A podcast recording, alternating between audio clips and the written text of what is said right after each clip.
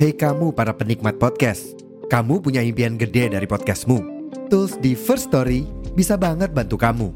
Mulai dari F-Link, Dynamic Audio Insertion, sampai statistik yang komprehensif, semua ada di First Story. Gak ketinggalan, kamu bisa monetisasi podcastmu lewat iklan dari First Story Ads yang bisa kasih kamu penghasilan dari setiap place podcastmu. Yuk gabung sekarang dengan klik di firststory.me. Sekali lagi, di firststory.me. Mari kita bawa mimpi podcastingmu menjadi kenyataan.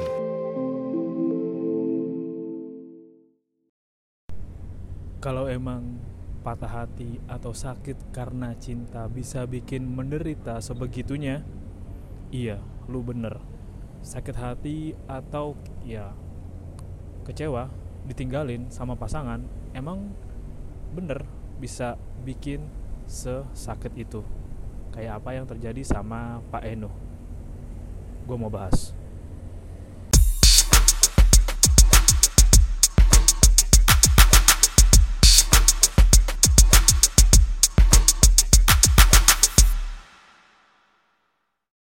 Selamat datang di siniar low budget nggak harus mahal untuk nikmatin hidup barengan gue Doni Wijaksono.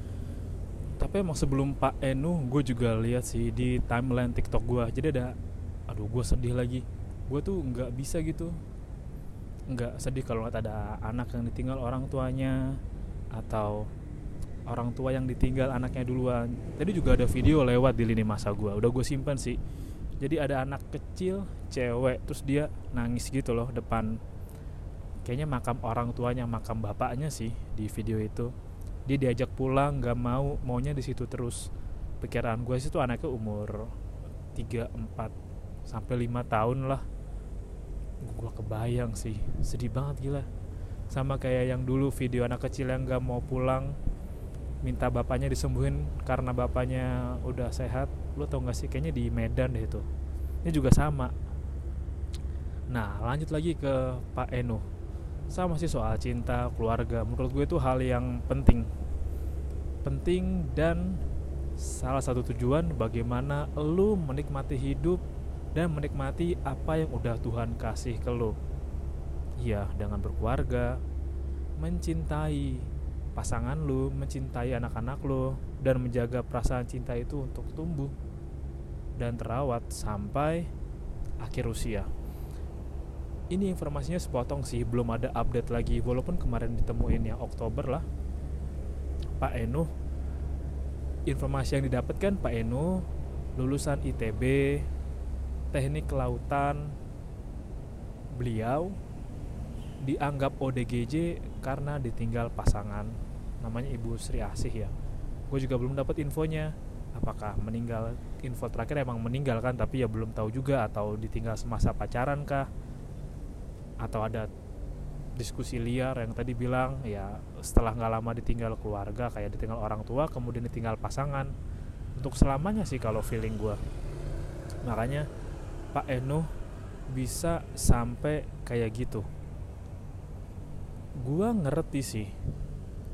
Gua ngerti kenapa Pak Enu bisa sampai bisa dibilang cenderung ke ODGJ karena emang kalau lu mau diagnosa orang sebagai ODGJ lu butuh buku panduan psikologi namanya DSM diagnostik S-nya stabil gue lupa. Pokoknya DSM deh. Itu ada beberapa versi. Lu nggak bisa main asal ngejudge aja gitu. Jadi ada diagnosa medisnya.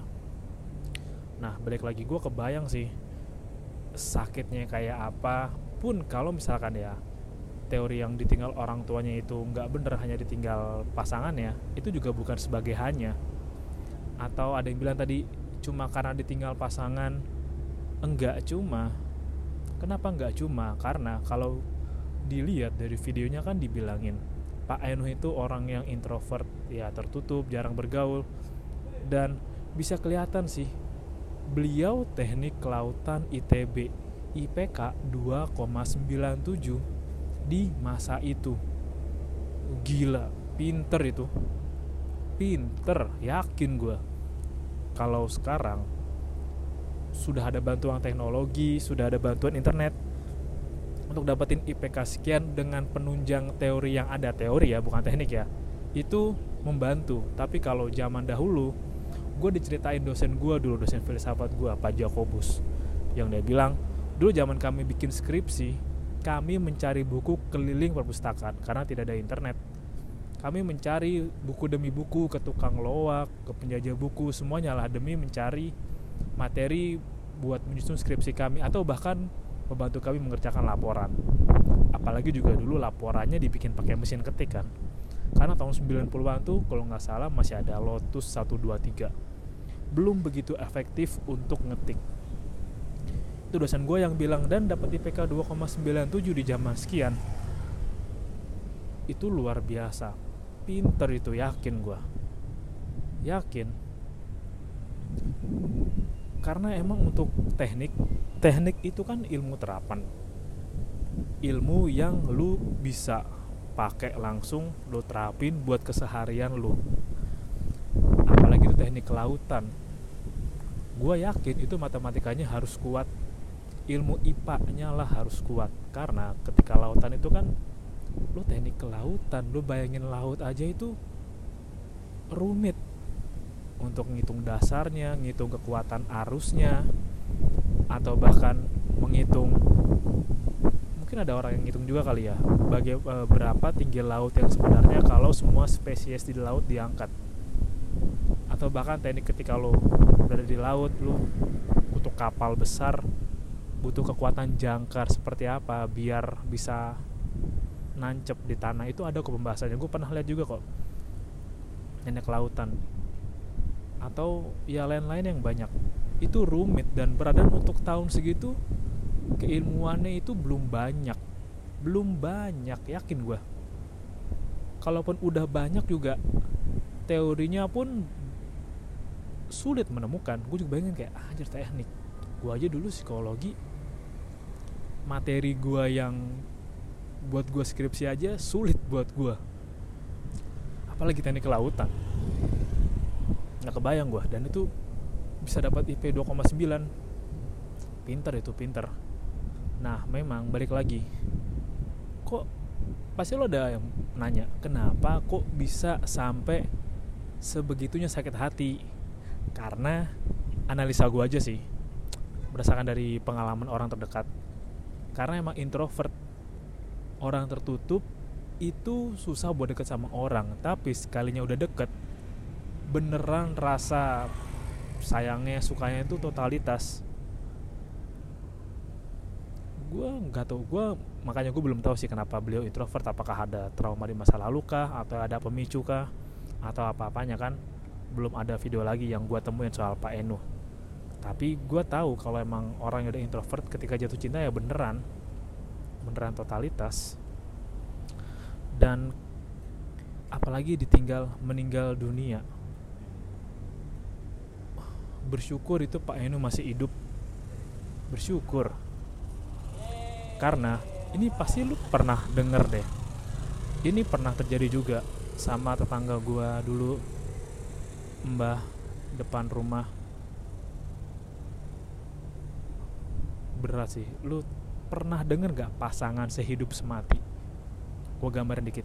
Pasangan se seumur sehidup pasangan sehidup semati itu ya kalau lo hidup gua hidup lo mati gue juga mati. Itu sehidup semati menurut gue. Karena gue belajar dari tetangga gue yang ditinggal mbak kakungnya duluan kan. Itu kebayang gitu betapa rasa kosongnya betapa hampanya apalagi kalau udah pernikahan yang usianya lama di atas 20 tahun.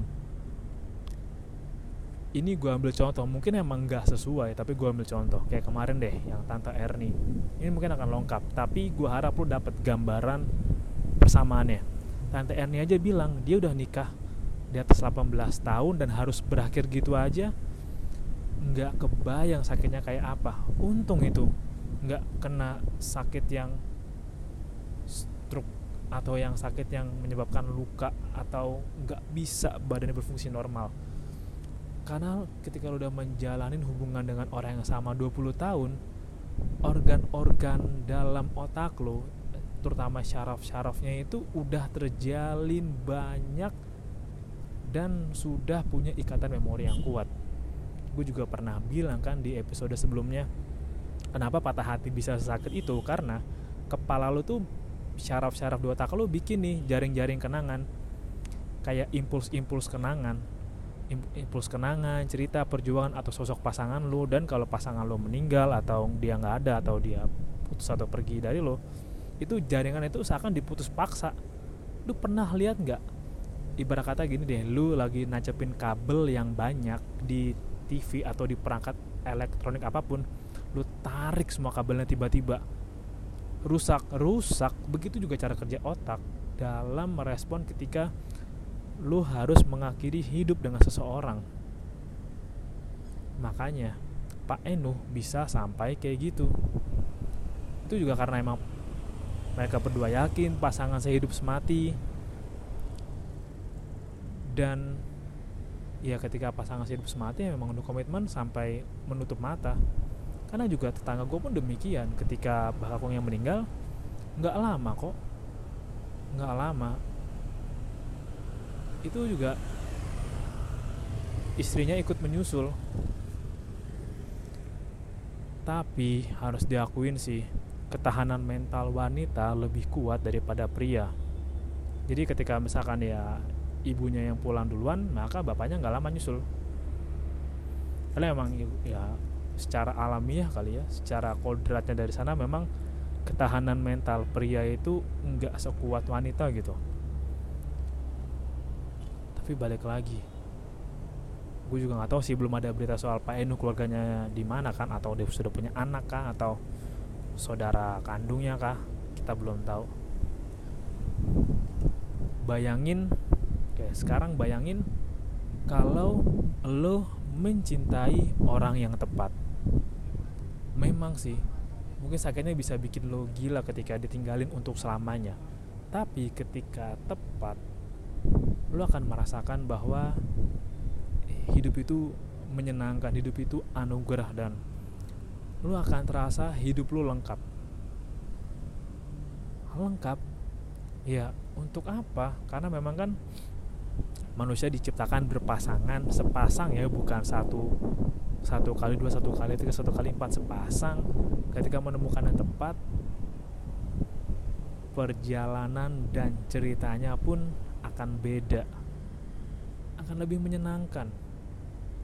Dan kalau lu pernah mencintai atau ya, sayang sama orang begitu dalam lu akan tahu sih bahwa setiap pergerakannya setiap kata-katanya setiap tindak tanduknya itu memberikan warna dalam hidup lo. Kalau lo pernah kalau nggak pernah ya gue harap lo ngerasain deh. Itu buat gue adalah fase yang harus lo jalanin sih. Kayak gue bilang ke teman gue juga kalau emang lo mau punya mental yang kuat ya lo harus terbiasa jatuh bangun patah hati dalam hubungan. Karena biar otot-otot dalam badan lu kuat, otot mental lu kuat dan lu harus tahu harus sadar bahwa nggak akan ada yang selamanya, nggak akan ada yang kekal. Nah mungkin mungkin memang sebegitu sakitnya ketika patah hati karena berpikir bahwa ini akan kekal dan kita akan hidup selamanya pun juga akan mati selamanya bebarengan. Ya padahal enggak Padahal ya kelak siapa yang duluan pun juga akan meninggalkan pasangannya yang lain, entah wanitanya, prianya, dan harus siap ketika masa itu tiba, masa-masa kosong, masa-masa nggak ada harapan, masa-masa di mana ini bisa ngasih dunia berakhir aja atau seenggaknya buat gue. Karena yang gue dengar dari kayak cerita tante Erni kemarin aja sampai wah daunnya kayak apa? Parah kan emang gak nyangka kejadian kayak gitu kan. Emang nyakitin sih.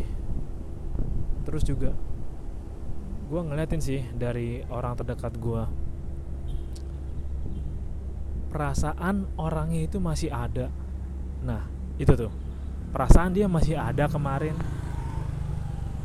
Perasaan ini masih ada kemarin. Rasanya tuh kayak gitu. Ya gue suka cerita gue aja ditinggalin sohib gue aja. Sakitnya tuh wah udah ampun-ampunan apalagi keluarganya ya waktu gue nanya ke nyokap gue aja gimana rasanya ditinggal? Orang tua sudah nggak punya orang tua bapak orang tua ibu. Ya rasanya emang selalu sedih selalu ada yang kosong gitu. Ya memang orang dewasa pun demikian nggak ada hatinya yang nggak kosong entah karena ditinggalin atau kayak emang udah kehilangan. Cuma bisa mengingat dalam kenangan cuma bisa mengingat dalam setiap doa makanya balik lagi buat gue keluarga itu penting karena ya se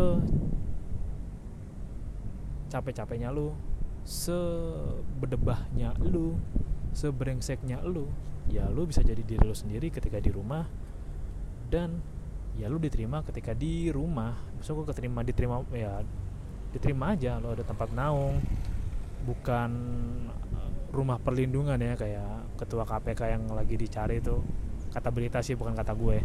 Tapi ini gue naikin agak cepet lah. Bukan rumah kayak gitu ya rumah. Emang ada juga yang mencari rumah.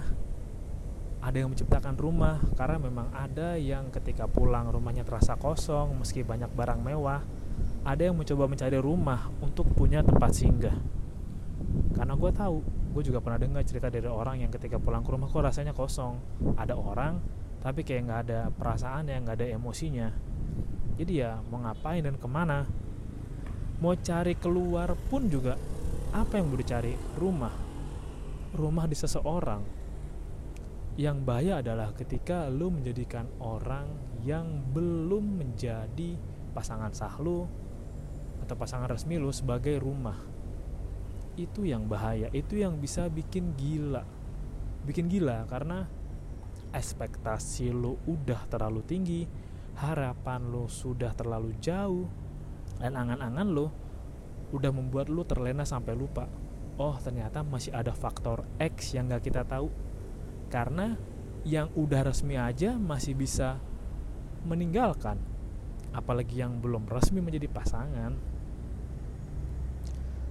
bisa jadi yang kelihatannya rumah sebenarnya hanya tempat singgah.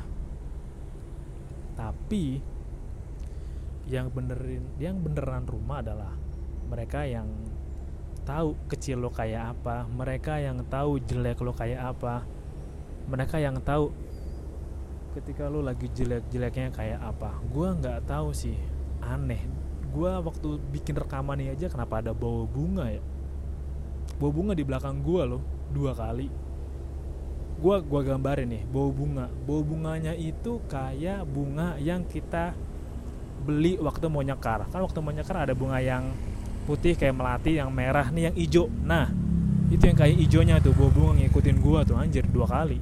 Tadi ada terus hilang ada lagi. Padahal nggak ada yang jualan bunga orang mau nyekar di sini. Gue nggak tahu lah nggak pikir juga sih gue nah kayak gitu tadi berat bro. Sulit. Yang bisa bikin stres juga. Ini kalau gue mau lompat lagi tapi masih masuk. Kenapa? Karena cinta bisa bikin lu sampai stres sebegitunya. Karena udah keluar banyak waktu tenaga terutama uang. Wah enggak enggak. Enggak tabu kok. Enggak enggak langka. Enggak. Emang ada kejadiannya aja? Emang ada kejadian ya udah dibayarin ini dibeliin ini itu. Sudah diperjuangin ternyata dia milihnya laki lain. Ya kan ada ada. Ya lu cari di twitter juga ada. Yang diperjuangin udah dimodalin. Setiap hari gitu bela-belain aku mau ini dibeliin dibeliin. Sebenarnya bukan masalah nominalnya tapi masalah kesediaannya dan pengorbanannya. Ya mungkin buat ah najis perhitungan banget. Ya harus perhitungan apalagi laki. Ya laki kalau kan juga akan biayain pasangan orang tuanya dan orang tua pasangan ketika dibutuhkan. Harus hitungan lah. Realistis lah anjing. Jangan so najis hitungan pelit. Hitungannya harus bener biar terapannya bener pengeluarannya harus akurat biar apa yang kita keluarin diterima secara tepat dan digunakan secara tepat. Bukannya pelit ya lu bayang kalau misalkan eh, misalkan ada mertua cewek gitu minta lu sebagai laki gitu minta uang dong buat judi online buat slot buat depo.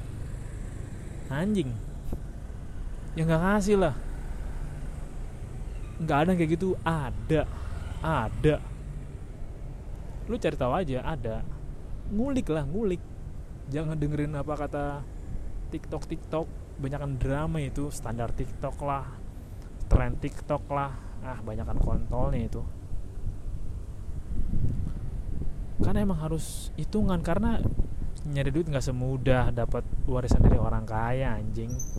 Emang lo kata semua orang semua cowok itu bisa gitu punya orang tua kaya punya bisnis usaha punya usaha dengan uang yang banyak dan cepet pesugihan iya nggak apa-apa deh. Lu gua gitu gue jajanin A gue beliin A ini itu ini itu A B C D. Tapi gue pakai pesugihan terus lu jadi tumbal gue ya lu mau kayak gitu. Justru lu mesti curiga kalau ada cowok yang terlalu loyal. Curiga lah terlalu baik ya lu curiga juga. Karena bisa jadi banyak uang tapi uangnya hasil haram dan bisa jadi red flag kayak kemarin kejadian kemarin aja. Tapi memang memang kalau lu udah nemuin orang yang tepat tepat orang yang lu yakin udah mantep buat hidup semati ya memang perjuangannya berat. Tapi seru buat gue seru. Dan ya memang untuk tahu mana yang baik buat kita juga perlu waktu dan emang gak ada yang sempurna lo kalau mau cari yang sempurna cari lagu Unrandom Backbone aja. Dan buat Pak Eno semoga Ibu Sri ditempatkan di tempat terbaik sisi Tuhan yang Maha Esa. Dan gue seneng sih teman-teman seangkatannya peduli masih inget dan feeling gue mau nolong sih mau nolong. Angkatannya itu masih solid. Karena nggak tahu ya buat gue angkatan-angkatan yang kampus gitu masih solid aja gitu ya orang tua gue aja teman-teman sekolahnya masih pada nongkrong masih pada mau gotong royong. Ya ini juga angkatan kuliah ITB juga angkatan SMA 10 apa ya di Bandung. Ya juga mau gerak buat nolong buat bantu sih. Karena bagaimanapun itu teman seangkatan. Ya feeling gue juga nggak ada rekam jejak merah atau kriminalnya atau yang macam-macamnya lah. Dan ya dibantu aja. Biar Pak Enuh bisa beraktivitas kayak biasa lagi. Terima kasih sudah dengerin episode kali ini dan sampai jumpa di episode berikutnya. Bye bye.